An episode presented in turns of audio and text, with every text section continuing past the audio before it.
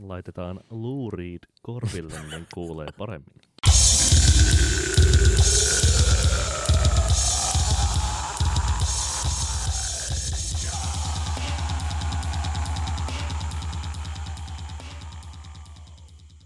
Tervetuloa PS Tykitellään kevätkauden 2019 toiseen jaksoon. Minä olen Niko Vartiainen ja seurassani täällä on Oskari Onninen. Ja tänään, niin kuin aina ennenkin ja tämän jälkeenkin, haluamme, haluamme puhua teille kahdesta aiheesta ja sen jälkeen suositella eri asioita. Sitä ennen muistamme, että käykää tykkäämässä meistä Facebookissa, tilatkaa meidät podcast-vastaanottimille ja lähettäkää meille viestejä Twitterissä tai missä lie. Kertokaa myös ystävillenne ja sukulaisillenne PS Tykitellään podcastin hienoudesta. Oskari, Ö, haluaisin vielä jatkaa mainospalaa sen verran, että PS Tykitellään podcast tarjoaa tänä keväänä kenties jonkinlaisen version 1.03 itsestään ja Olli Sulopuiston ystävällisestä aloitteesta, mikäli koette, että on jonkinlaisia kysymyksiä, joihin tarvitsette oikean vastauksen, ai niin, toden totta. Niin niitäkin saa esittää ja toivottavasti jossain vaiheessa suoritamme sitten jonkinlaisen Q&A-äänestyksen, jossa ylioppilas ja maisteri leikkivät dosentteja. Melkein maisteri, mutta kuitenkin faktan tarkistin vain tämän. Oskari, mistä sä haluaisit puhua tänään? No, mistä, mitäpä sitä muuta ihminen ajattelisi kuin Darudea? Onks Darude hehe? Ei ole, on, on, on tosi hyvä hengen ja psyyken vointi. No sen sijaan Euroviisussa on Darude, kuten varmaan tuota pop-musiikkia seuraavat ihmiset tässä ovat saaneet kuullakin. Joo, ja mitä sä Niko ajattelit ensimmäisenä hetkenäsi, kun kuulit tästä Darude-uutisesta? Pitkäänhän tuossa tammikuussa puhuttiin, että se olisi Robin, joka on Euroviisuehdokas, ja tämä oli joku niin kuin viisukuppila-jengin, ei nyt sisäpiiritieto, mutta jonkinlaisen nettivakoilun tulos. Jotain, Ja- jotain siis tuota oli hahmoteltu jo jostain tekijänoikeus filingeista tai jostain sellaisesta tiedosta, että Robinilla on englanninkielistä matskua tulossa. Joo, ja tälle, tietoa olen, tälle tiedolle mä oon saanut toisaaltakin tukea, että Robin jollain tapaa valmistelee englanninkielistä uraa, ja siinä kuvassa se tuntui jotenkin ihan järkevähköltä siirrolta, että no, e- entä jos sitten koitetaan tätä kautta. Mutta sitten toisin kävi. Niin. Darude siellä kajahti ilmoille Krista Siegfriedsin, Mikko Silvennoisen ja Crystal Snown suusta tuota, tuota, tässä tilaisuudessa, missä se nyt järjestettiinkään tiistaina kello yksi iltapäivällä. Öm, hämmennyin, mutta toisaalta siis niin ensireaktio mulla oli ainakin, että, että siis no ihan hyvä veto, koska ää, tarpeeksi läppä, heitto ja tällainen niin kuin riittävän häspiin, ettei tarvi ottaa vakavasti tätä koko yritystä, koska mikään mua ei useimmiten ärsytä suomalaisessa Euroviisu pyrkimyksissä kuin se, että, että miten vakavasti nämä kaikki otetaan. Ja nyt onko taas Suomen vuosi, ai että Paradise Oscar siellä pedontylyöntissä toimistojen kärki kahinoissa pienimmillä kertoimilla ja ai että nyt Puhumattakaan siitä hirvittävästä viime vuodesta, jolloin piti koko ajan katsoa asiaa sen läpi, että no, mitäs tämä Euroviisuhomma nyt tekee Saara Aallon uralle, Kyllä. joka oli siinä paljon niin kuin, ainakin näin musiikkijournalistisperspektiivistä kiinnostavampi narratiivi. Niin, tota, niin sen takia tässä nyt ei, se puuttuu nyt tässä Daruden kohdalla. Ää, on vähän silleen niin kuin, jopa vähän hassuttelumeiningillä, en tiedä.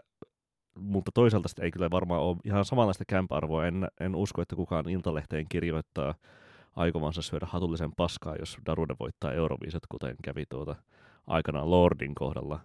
Mutta sitten toisaalta tämä on myöskin sinänsä riittävän nimekäs kuin homma kuitenkin, että se voi miellyttää esimerkiksi saksalaisia tai itä-eurooppalaisia tai näin edespäin, että siellä voidaan, niin kuin, vaikka jos biisi on kehnokin, niin sitten saadaan ainakin kenties jotain huumoriääniä. Ja tämä on mun mielestä siinä mielessä oikein hyvä ja sopiva valinta nimenomaan, että koska on mun mielestä kohta mennään aiheessa pidemmälle, niin mun mielestä esimerkiksi hyvin keskeinen Euroviisuihin liittyvä harha on se, että se olisi A millään tapaa kiinni musiikista tai B oikeastaan millään tapaa kiinni artistista. Se on täysin maiden välinen kilpailu ja se on siinä mielessä vähän tällainen niin kuin jopa urheilukilpailumainen tai paremmin ajatellut, niin kuin, että musiikki, musiikkiversio tai lavaviihdeversio siitä, että eri maiden edustajat menee painamaan lottokonetta. Niin, tai jossain maailmannäyttelyssä niin kuin mm. äänestetään parasta paviljonkia. Okei, siellä on varmasti niin kuin, äh, suhteessa paljon hienompia tekeleitä kuin ehkä Euroviisuissa noin niin kuin yleisesti ottaen on, mutta, mutta sitten loppujen lopuksi siinäkin on vähän sellaista niin kuin, äh, arvonnan ja tuota, lava, lavashown luovuuden ja, ja sitten toisaalta ihan vaan niin kuin geopoliittisten asioiden yhteenliittymää koko sekamelskassa. Niin ja tätä kautta mä haluaisin lähteä hahmottelemaan jonkinlaista kansan viisutajun käsitettä, koska musta tuntuu siltä, että keskeinen osa kaikkea euroviisuihin liittyvää on vain jonkinlainen koko asian, no ei ehkä välttämättä väärin, mutta tosi vinksahtaneilla tavoilla ymmärtäminen, sikäli että, että että et nimenomaan lähdetään miettimään vaikka artistien kautta, ja, mutta samaan aikaan jotenkin sellaisella niin kuin nationalistisellakin vimmalla siitä, että tämä onkin yhtäkkiä hirveän tärkeää, ja sitten koska tämä on hirveän tärkeää, meillä pitäisi olla niin kuin maan parhaat artistit siellä esiintymässä, mikä ei tietenkään ole millään tapaa paikkansa pitävä asia, ja se semmoinen jonkinlainen epämääräinen yleinen suhtautuminen euroviisuihin tai tämä viisu, kansan viisutaju, mm niin se on hirveän ristiriitainen. Ja vähän, että yksi mun kaveri kuvasti tätä Daruden valintaa sanoilla, että no, että Darude on hirveä, mutta niin on Euroviisutkin, niin se, että yhtäkkiä onkin niin kuin valtava kansallinen missio voittaa se hirveä kilpailu. Niin, siis, että jos Suomi jossain on sitten niin kuin paras, niin niin onko sitä sitten mitään väliä enää siinä vaiheessa, että, niin kuin, että oliko se kilpailu niin kuin, tyyliin ää, joku paras lukutaito tai joku niin kuin, silleen korkein hemo, hemoglobiini. Tai... Oltaispa piso, PISA-tutkimuksessa taas kärjessä. Niin. Niin sitten tämä, tää, niin kuin, tää täällä Suomen muotoisen pilven alla. Niin, niin tässä näkyy sitten tämmöisiä niin kuin kaikkia hyvin kummallisia asioita, että, että mun mielestä niin kuin, on, on, on täysin kohtuullista ja vähintä, mitä joku Antti Tuiskun kaltainen artisti voi tehdä, on, että hän kieltäytyy Euroviisuihin lähtemisessä. Se on niin kuin täysin järjetön idea, ja se, että Ylen Anssi Autio kertoi muistaakseni Iltasanomien jutussa, että taas oli pyydetty, niin mä en, niin kuin, mun on vaikea käsittää, että mitä asialta halutaan, ja se, että, että, että oikeasti niin kuin lähetetään vittu Sibelius – E-, euroviisuihin.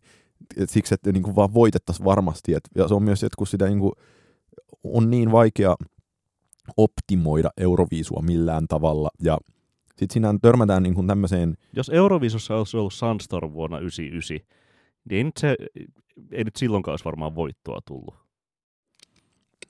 Ei olisi voinut olla, koska on pakko laulaa. Ja siksi on keksitty myös tämä nerokas. Sebastian Reiman. Sebastian Reiman, joka on tunnettu lauseestaan ö, pieni askel yhdelle ihmiselle, mutta giant leap koko Suomen maalle.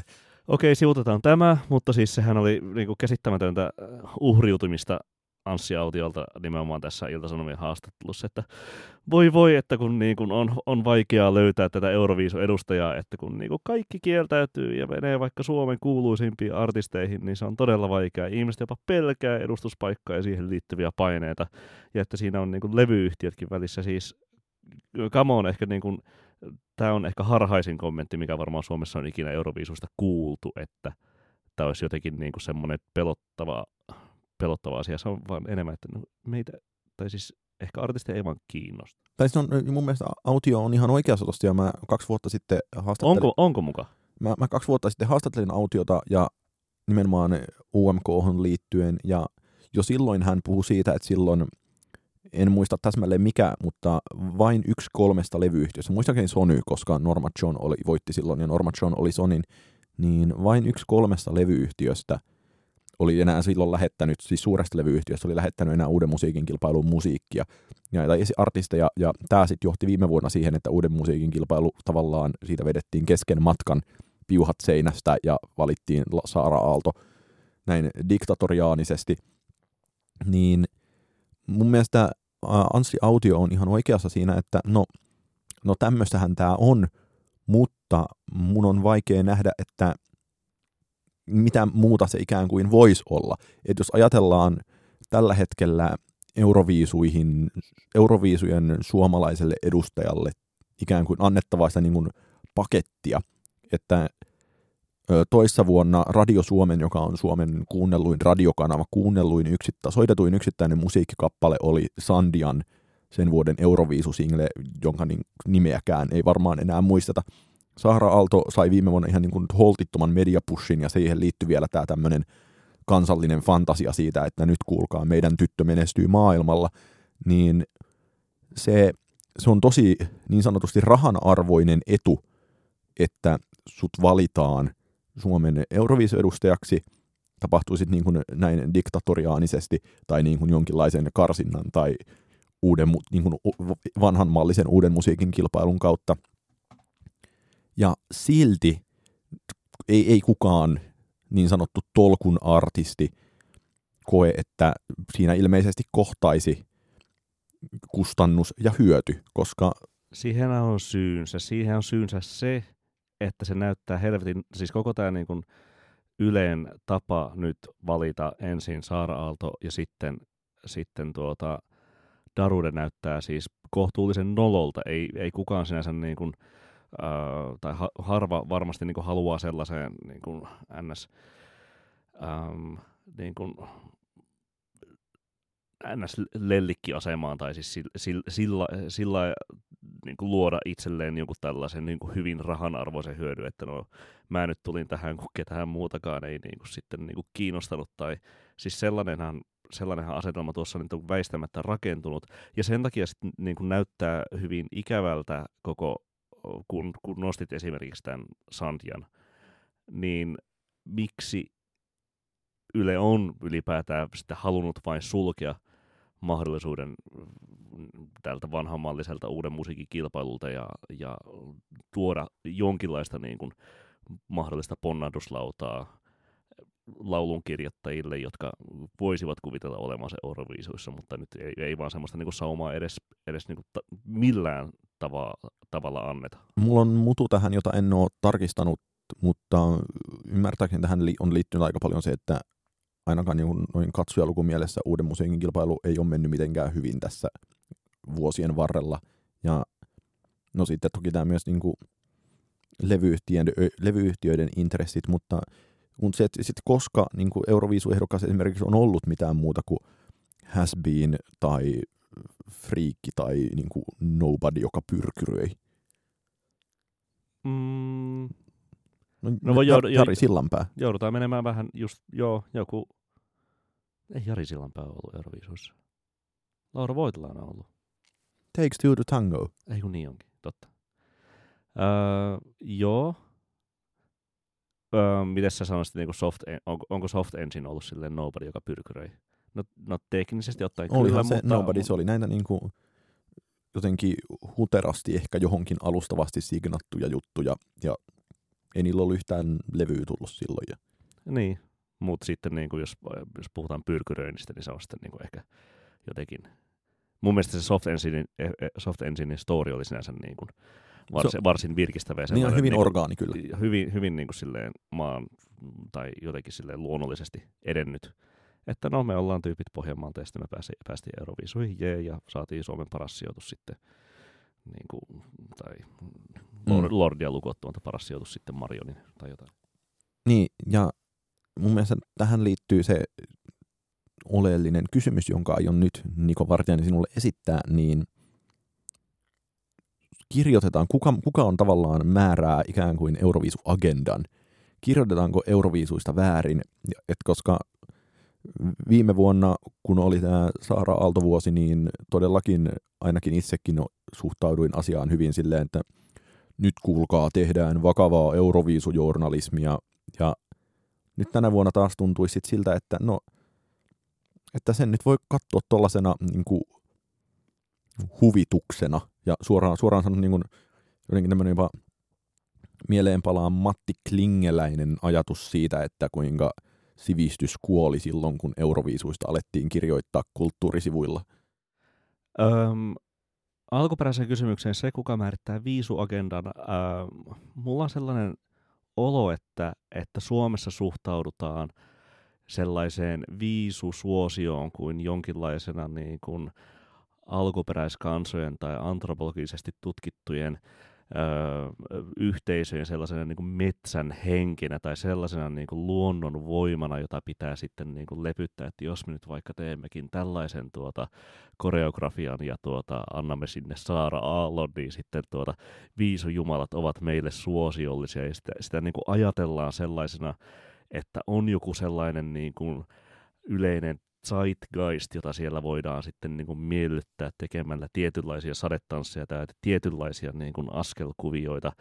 Ne on niin kuin myyttisempiä, viisu, viisu niin kuin menestyksen takaavat ää, yleisöpisteet ovat myyttisempiä kuin jonkin, niin kuin mitkään markkinavoimat, niin ne on hyvin sellaisia niin kuin, ähm, vaikeasti lähestyttäviä ja, ja jollain tavalla pitää analysoida aina pienen pieniäkin rasahduksia, että mikä nyt on taas trendikästä ja mikä on taas niin kuin muodikas show.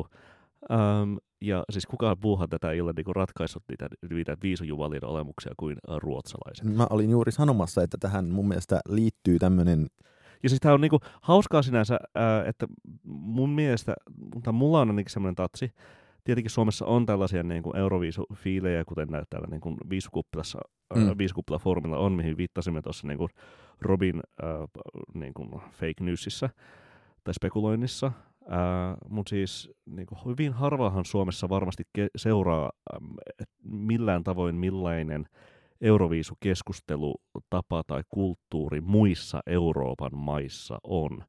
Äh, pitäisi varmaan ottaa jotenkin selvää tavalla tai toisella, että niin kuin miten ää, niin kuin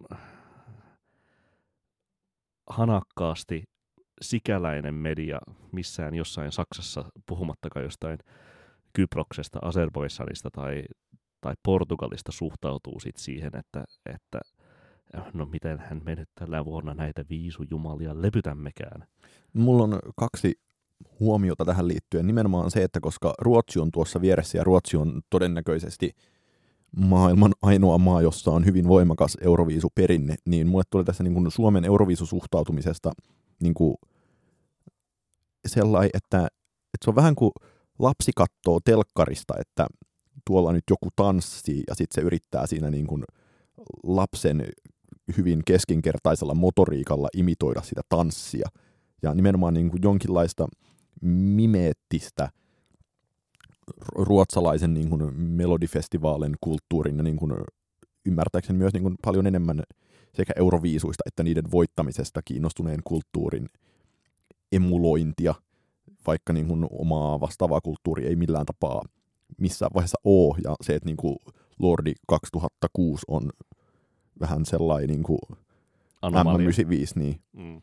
Ja tuo toinen asia, mitä haluan suositella tähän väliin, niin New Yorker-lehdessä on vuonna 2010 julkaistu Anthony Lane-nimisen toim- brittitoimittajan artikkeli Only Mr. God Knows Why, jossa Lane analysoi hyvin tarkkanäköisesti sitä, miksi Britanniassa Euroviisut on silleen kulttuurinen nadiiri ja niin kuin halveksuttavinta paskaa, mitä on keksitty. Siinä on paljon pointteja joista mun mielestä paras ja jota olen monta kertaa eri tahoilla toistanutkin on se, että, että Euroviisut on ensisijassa eurooppalainen kilpailu nimensä mukaisesti, mutta samaan aikaan esimerkiksi se pop-musiikki, mitä me kuunnellaan soittolista radioista tai mitä me kuunnellaan Spotifysta tai mitä me suositellaan tässä, niin se on hyvin ö, angloamerikkalaista ja sitten angloamerikkalais-ruotsalaista. Ja sen näkee siinä, että niinku, jos sä teet eurooppalaista popmusiikkia, sä teet Suomessa, niin sitten sä teet Sunrise Avenue ja sä oot suosittu Saksassa. Ja sitten, että Saksassa kuunnellaan niin kuin edelleen ihan hirveätä musiikkia. Keski-Euroopassa kuunnellaan ihan hirveätä musiikkia. Ei siellä ole semmoista niin kuin esteettistä tajua. Öö, niin, siellä kuullaan Sunrise Avenuetä. Josta voimme puhua tokikin seuraavassa segmentissämme, öö, mutta ei ihan vielä. Siis muistatko aikaa, jolloin tuota, Pitchfork jopa kirjoitti joka, tai ainakin niin kuin muutaman vuoden ajan Euroviisu-voittajakappaleista. Siis sinänsä, niin kuin, että kun oli Euroviisut, niin siellä kirjoitettiin sitten niin kuin kappalearvio Euro, Euroviisut voittaneesta kappaleesta, muun muassa 2006 Lordin Hard Rock Hallelujasta, joka sai muistaakseni kolme tähteä. En löytänyt tätä tuota artikkelia, ää, biisiarvioita tuota, tuota, sivulta nyt, mutta se varmasti löytyy Web kautta. En muista tällaista, mutta vielä tästä siitä, että kuinka ei, ei ole järkeä lähteä Euroviisuihin, niin tosi karua kieltä kertoo se, että viime vuoden voittaja oli Nettan Toy-biisi.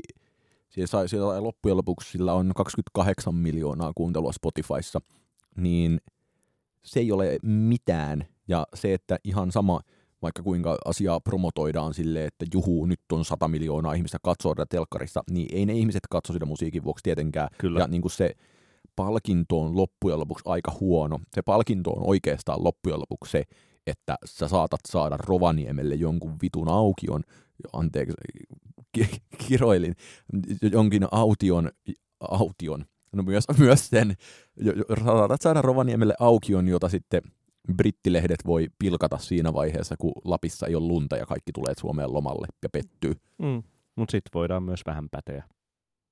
Silleen sellainen niin kuin julmahuvilainen toteamus, että saada vähän huomiota ja päästä pätemään minkä vuoksi näitä popmusiikkipodcastia esim. tehdään.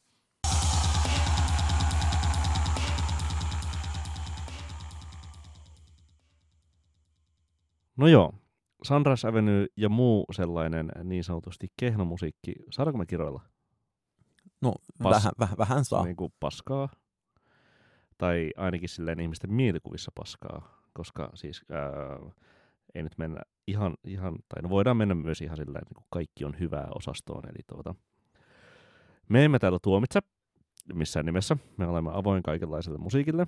Ja nyt me aiomme keskustella Nickelbackista, äh, Imagine Dragonsista, Sunrise Avenuesta, ehkä Maroon 5 ja, ja kaikenlaista sellaisesta, että mikä nyt on, niin kuin, tekee sitten niin kuin paskasta paskaa ja mikä on sitten puolestaan niin kuin, popin ja rockin välinen ero siinä, mikä on paskaa, mutta Oskari, kun sä olet ollut ää, joskus elämässäsi paneelissakin tämän tuota, ää, Nickelbackia tutkineen Salli Anttosen ää, kanssa, niin tuota, mikä sun sellainen niin kuin otanta on siitä, että mikä merkitys aitoudella on. Sehän siis niin kuin Salli Anttosen niin kuin teesi oli oikeastaan, että niin kuin epäaitous on se, mitä vihataan erityisesti rockmusiikissa.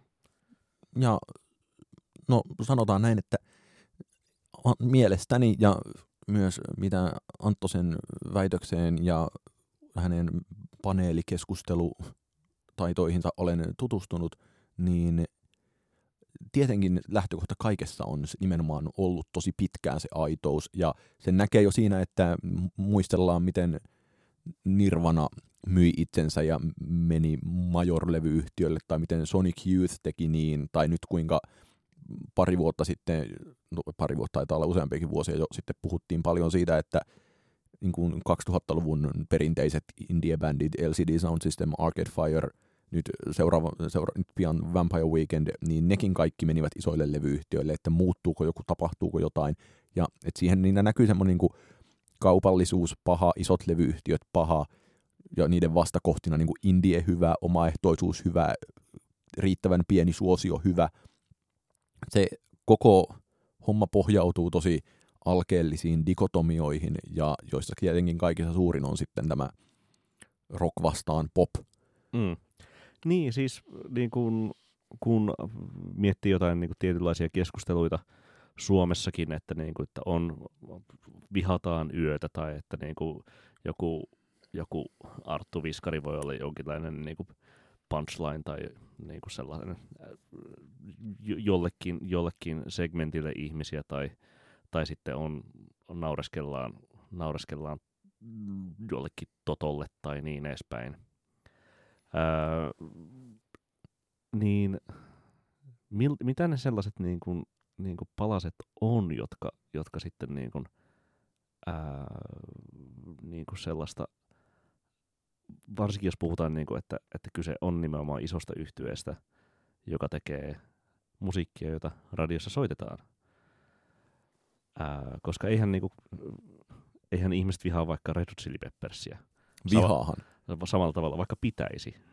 Mun mielestä, mun mielestä se on ollut ihan ter- terve ilmiö, että... Nickelbackin vihaaminen ei ole samanlainen ilmiö kuin Red Hot Chili Peppersin vihaaminen. Val- si- valitettavasti. Siis ei, ei tietenkään, mutta kyllä niin kuin mä olen ollut hirveän tyytyväinen nähdessäni Red Hot Chili Peppers kriittisyyttä ja niin kuin erityisesti niin kuin ehkä Flea-kriittisyyttä. Ja, tota...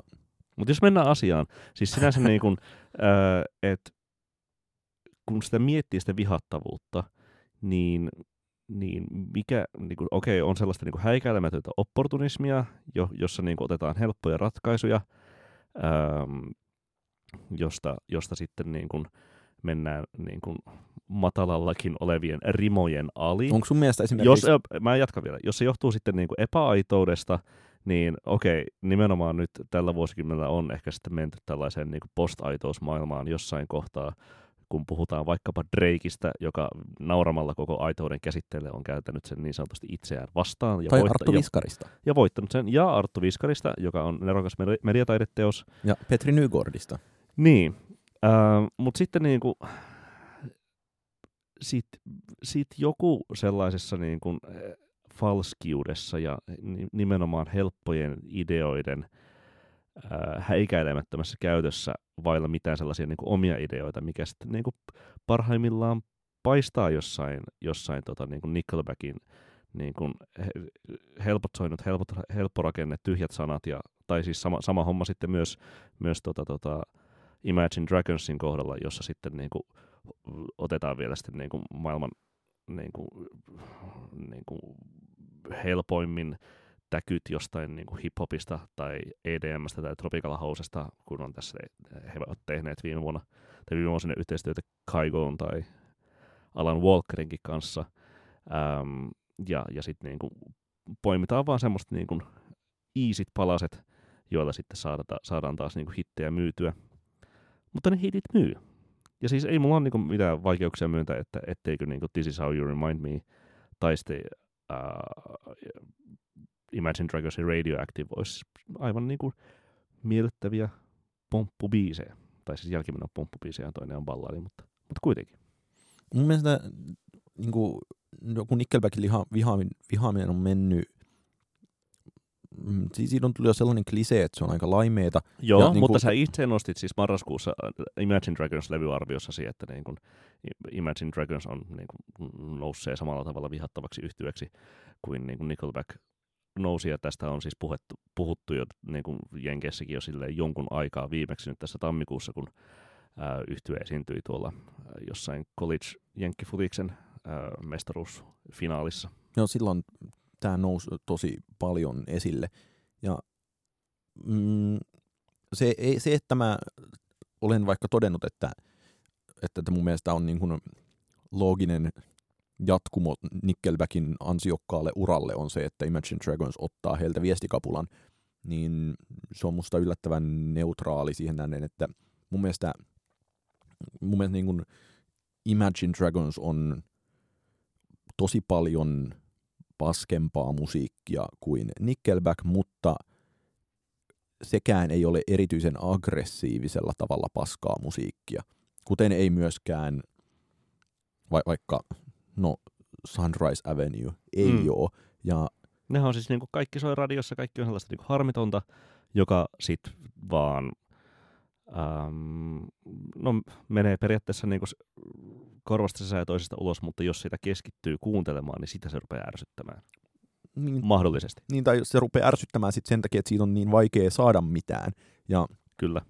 Mutta mun mielestä tässä on niin kuin jännittävää se, että viime syksystä lähtien on puhuttu hirveän paljon jonkinlaisesta niin kuin Spotify-koresta noin genrenä, johon menee se sellainen keskitempoinen elektroninen ehkä vähän tropical house, vähän hip-hop-tyyppinen musiikki, mitä, mikä Spotifyssa myy tosi paljon tai striimaa tosi paljon, ja mikä on tavallaan se si- asia, mitä uh, Imagine Dragons on emuloinut siihen heidän stadion rockiinsa, niin Siis niin kuin esimerkkinä joku Alan Walker, jonka Faded oli nyt tässä joku vuosi sitten Suomen striimatuin biisi.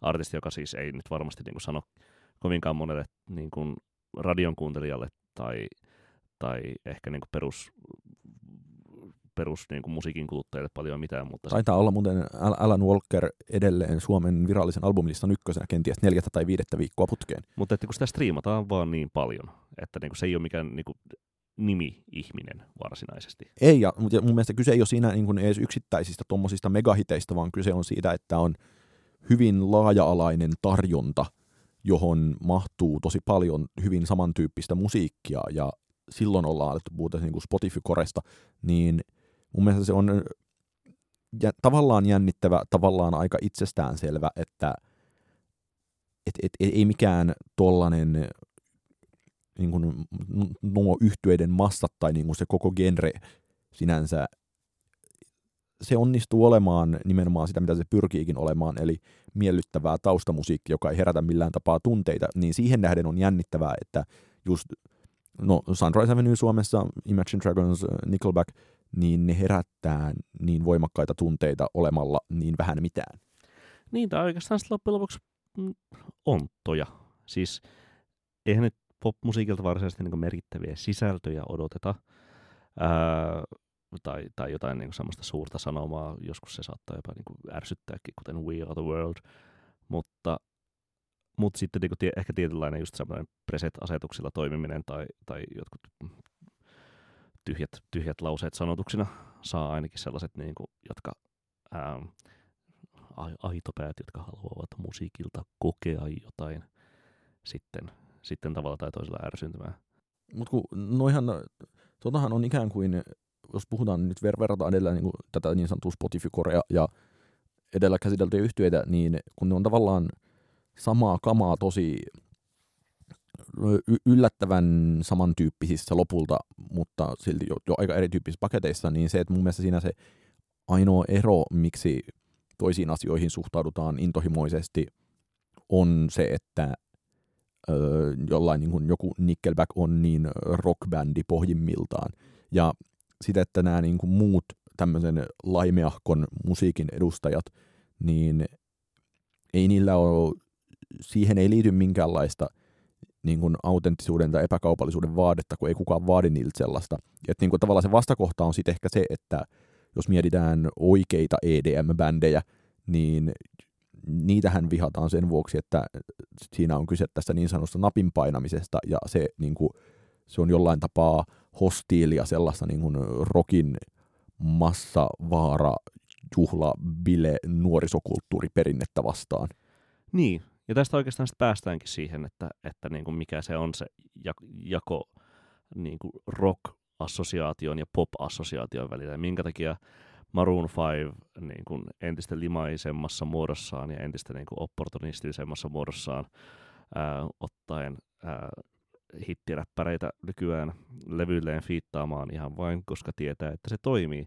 Minkä takia se ei ole sitten niin kuin sellaista ns. ärsyttävää väärin soittamista tai väärin, väärin tekemistä. Saa, saati, että Maroon 5 on merkittävästi suositumpi kuin vaikka Nickelback tai Creed niin tai Imagine Dragons. Niin Imagine Dragons siellä sentään kohta kaksi kappaletta, jotka on ylittäneet miljardin striimausta Spotifyssa. Maroon 5 on varmasti paljon enemmän, mutta, mutta kuitenkin niin kuin Imagine Dragons alkaa jo lähennellä sitä, sitä, sitä niin kuin, niin kuin valtavaa stadionluokkaa, mitä Maroon 5 on. Mutta siis Maroon 5 operoi nimenomaan vaan popin kentällä. Siinä on sellainen, niin kuin, äh, no me tehdään tällaista niin kuin, äh, kasari, ysäri, niin kuin radio, radiopoppista jonkun niin kuin Inexisin tai niin kuin Spin Doctorsin tyylistä, tai sitten mennään jonnekin niin kuin ihan täysin niin kuin, äh, neljä, neljä kautta neljä tahtiseen niin kuin tanssilattia humppaan. Mutta, mutta kun kukaan ei ole ikinä assosioinut sitä rockiin tai mihinkään sellaiseen, toisin kuin sitten oh, Nickelbackin, niin tuota, sit ne, niille annetaan ns. eri pelisäännöt, missä operoidaan.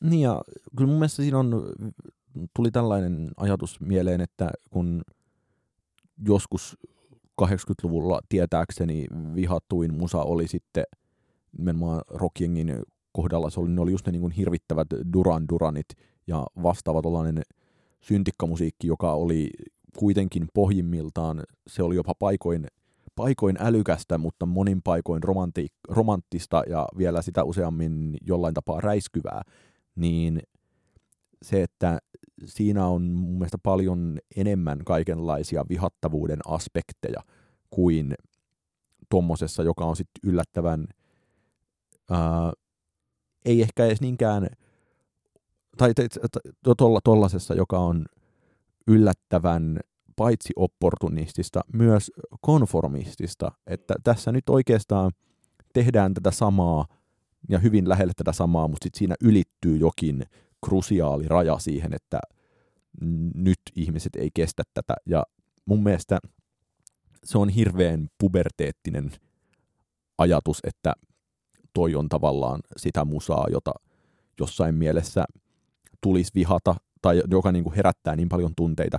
Ja kun siinä ei ole myöskään kyse niin kuin aidosti kummallisesta musiikista. Että, mun mielestä esimerkiksi Janos Valmusen bussipysäkillä, joka on niin kuin legendaarinen suomalainen huono kappale. Mutta se on niin outo kappale. Niin, siinä on, siinä on kyse pelkästään siitä, että se on täysin käsittämätön sävellys ja siinä on naivi teksti ja sitä on hyvin vaikea kuvitella, kun nämä... Ja sävelkulut menee miten sattuu. Niin, niin kaikki muu tämä musiikki on ollut hirveän keksittävää ja mun mielestä hirveän oleellista niin, kuin, niin sanotulle paskalle musiikille on tässä se, että sen konseptin pitää olla jollain tapaa keksittävä ja sitten on ehkä...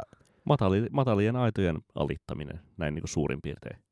Niin ja sitten on niin kuin, ei välttämättä matalien aito, aitojen alittaminen, vaan ehkä jonkinlaisten ää, pienien yhdistävien, siis anteeksi, suurien yhdistävien tekijöiden tavoittelu, niin silloin päädytään niihin niin kuin jotenkin riskivyöhykkeelle, koska su, ö, siinä tulee mukana se, että on hyvin vähän liikkumatilaa mihinkään suuntaan. Niin, vähän liikkumatilaa on ollut vaikkapa Nickelbackilläkin, kun vertaa tätä tuota, This is how you remind me kappaletta heidän Someday-nimiseen kappaleeseen, josta löytyy Mashup YouTubesta. Kanava, toiselle kanavalle on laitettu toinen biisi ja toiselle toinen, ja sitten siinä voi havainnoida, kuinka tuota, yksi yhteen nämä kappaleet ovat. Tokikin siinä on varmasti jotain niin kuin, ähm, laitettu tem- tempot täsmälleen kohdalleen ja ehkä pientä transponointia tehty, mutta muutoin rakenteeltaan hyvin, hyvin yhdenmukaiset.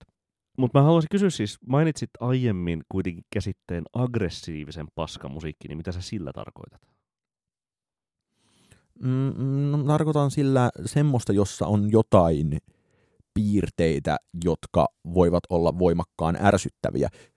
Esimerkki yksi, kuuntelin tänään Young Lean nimellä tunnetun räppärin nimellä Jonathan Leandoer 127 julkaisemaa uutta levyä, joka, jota on verrattu muun muassa Beckiin ja King Crueliin, niin mä en ollut erityisen kiinnostunut siitä, tai en kahden biisin pohjalta juurikaan innostunutkaan siitä, mutta se tapa, miten rumalla tavalla tämä Jonathan laulaa siinä väärin, niin siihen liittyy, on mun piirre, joka on jollain tapaa mahdollistaa aggressiivisen vihattavuuden. Toinen esimerkki, suosikki yhtye Bring Me The Horizon teki... Eli Bring Me The Chorizo.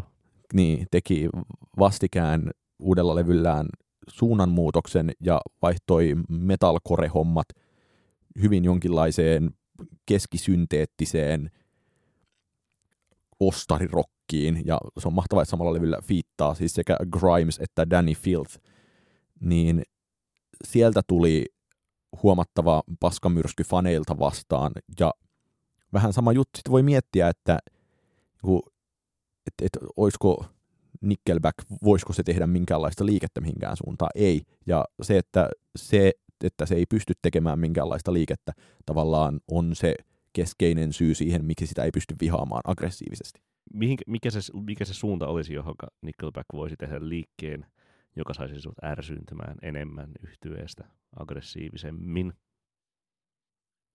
en mä usko, että mun kaltaiseni läpeensä Chen ihminen ärsyyntyisi missään tilanteessa Oh. Nickelbackin musiikista, mutta ö, mä, mä näkisin, että semmoisia reittejä, jotka niin kuin saattaisi su- suututtaa edes kymmenesosan Nickelbackin omista faneista, on sitten niin kuin rumpukone. Niin, no oikeastaan siis ähm, olettavasti syy, miksi Nickelback ei hirveästi muuta formulaansa, on se, että se toimii. Ja kuten Nickelback hän on, on niin kuin todennut haastattelussakin useaan otteeseen, että, että äh, se toimii myös kiitos vihaajien, äh, koska, koska käytännössä he ovat, Chad, Chad Kruger on jossain haastattelussa todennutkin, että, että yhtiöstä ei olisi tullut niin kuin mitään tai ei, eivät olisi päässeet yhtä pitkälle ilman, ilman vihaajia. Joten kiitos vihaajat, että, että olette saaneet, antaneet meille näin paljon aikaanne ja huomiota ja, ja silti meistä puhutaan ja meistä ollaan kiinnostuneita. Et jos niin kun katsoo vaikka viime vuodenkin levylistoja, ähm, a, a, Yhdysvalloissa toissa kesänä, siis kak- 2017 kesällä ilmestynyt Imagine Dragonsin Evolve, oli 11 myydyin levy viimekin vuonna. Se viime Ää. vuoden levy meni aika huonosti muistaakseni. Joo, no sehän tulikin ihan vasta loppuvuonna, että niin kuin saa nyt nähdä, mutta, mutta joka tapauksessa, että jos tässä nyt niin kuin tästä ää, yliopisto jenkkifutis finaali ää, mouhouksesta ja tuota listamenestyksestä voi niin kuin yhtään päätellä, niin saamme iloita Imagine Dragonsista vielä pitkään. Mutta mietipä sitä ajatusta, että entäs jos me kaikki suomalaiset oltaisiin alettu ihan sydämemme pohjasta noin kymmenen vuotta sitten sotia kotimaista rock että The Giant Leapia vastaan, niin kuka sitten laulaisi meidän Euroviisun tänä vuonna? Mm, Koska Giant Leap olisi tosi suosittu Suomessa ja Saksassa. Niin, totta. Ähm, Markus Vispilä Hildeen ystävämme ja podcastissammekin vierailut Pop Malhan juoksuttaja Nero äh, esitti, että, että Arja Saijonmaa olisi tietenkin ollut niin kuin luonteva valinta Daruden kappaleen laulajaksi. Ähm, koska tietenkin Ruotsissa sillä olisi saanut niin kuin aivan valtaisaa suosiota, suosiota oletettavasti. Ari Soijanmaahan on käsittääkseni Melodifestivaalenilla nyt kilpailemassa, joten go Arja, mutta, mutta ehkä hän ja Darude eivät sitten niin kuin ihan yksi yhteen onnistuisi.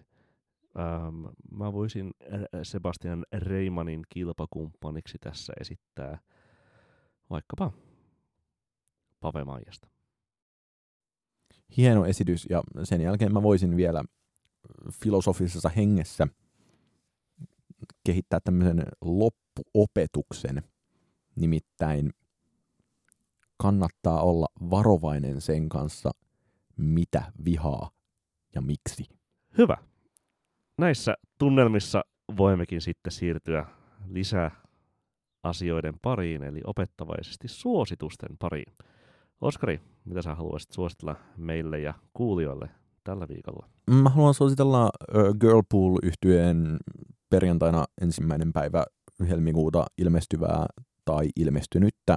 Näin paljon luotan omiin leikkaus- ja miksaustaitoihini albumia What Chaos is Imaginary, joka on varmasti alkuvuoden paras ja toivottavasti myös eniten huomiota saava indie-levy, ja jossa yhtyeen kahden aiemman levyn jotenkin ehkä aika pienistä lähtökohdista ja ehkä vähän turhan niin kuin Spector Girl Group Beat Happening kiinnostuksesta lähtenyt soundi on kasvanut tosi monipuoliseksi ja nyt on ihan niin sanottua oikeaa indie-rockia ja on Elliot Smithia ja on, no nimi kertoo paljon se mun mielestä siinä niin kuin Elliot Smith, mitä nyt on sattumavaraisesti kuunnellut joitain lyriikoitakin, niin siinä on ehkä hyvin samantyyppistä tuskaa biiseissä. Onko se yhtyön paras levy? On aivan kiistatta yhtyeen paras levy. On todennäköisesti niitä levyjä, joita no ai että nyt on paljon sanottu, mutta saa, saatetaan vuoden lopulla listailla eri paikoissa. Se jää nähtäväksi. Mitäs sitten? Mä voisin suositella tota äh, Nikolas Jaarinkin yhtyekumppanina tunnetun Dave Harringtonin äh, solo prokkiksen tai yhtyeen Dave Harrington Groupin äh, paria singleä, jotka tässä nyt ovat vuodenvaihteen molemmin puolin ilmestyneet, eli Belgrade Fever ja Well. Um, ne on siis menee aika samaan henkeen kuin Nikolas Jarin kanssa hänen tekemänsä Dark Side-levy, ja, ja toisaalta sitten sieltä voi vähän niin kuin kuulla sellaisia Floating Pointsin Elain ja äh, tyyppisiä, tai sen levyn tyyppisiä äänimaisemia vielä vähän jonnekin tuonne Kikkelijatsin suuntaan. Äh, kohtuullisen hyvällä tavalla vedettynä. Ei mene siis silleen, silleen niin kuin kikkakore ja Jussi Pattitussi meiningiksi. Koska tämä levy on tullut, koska kuulostaa siltä, että saatan kuunnella suositustasi. No siis kaksi singleä, jotka on tähän mennessä ilmestyneet. Mulla ei ole tarkkaa tietoa sitten varsinaisen levyn, levyn ilmestymisajasta. Okei. Okay. M- mutta minä ainakin kuuntelen ne ehkä jonkun muunkin kannattaa. Ootas mä Joo, se ilmestyy helmikuussa se tuleva levy. Eli siis aivan pian, koska kohta varmaan kun kuulet tämän podcastin, niin saattakin olla jo helmikuusen. Albumin nimi on Pure Imagination No Country. Joten sitäpä odotellessa ei muuta kuin kiitoksia seurastamme tälläkin viikolla. Kiitos. Meillä on tosiaan tulossa vastaisuudessa jonkinlainen kysymys-vastausosio tähän meidän podcastiin. Yksi innokas kuuntelija ja podcastimme majoittaja isäntä on siihen jo yhden kysymyksen esittänyt, mutta niitä saa lähettää tänne ää, meille Facebook-laatikkoon tai ää, Twitterissä tai ihan miten tahansa meitä haluatkin lähestyä. Ja kannattaa lähestyä, koska jos ette tarpeeksi lähesty, niin sitten ei välttämättä tule minkäänlaista Q&A-jaksoa koskaan, mikä sitten on ihan suunnaton pettymys kaikille niille, jotka on ehkä kysyneet jotain. Ainakin Ollille. Niin. Mutta näihin kuviin, näihin tunnelmiin, PS. Tykitellään.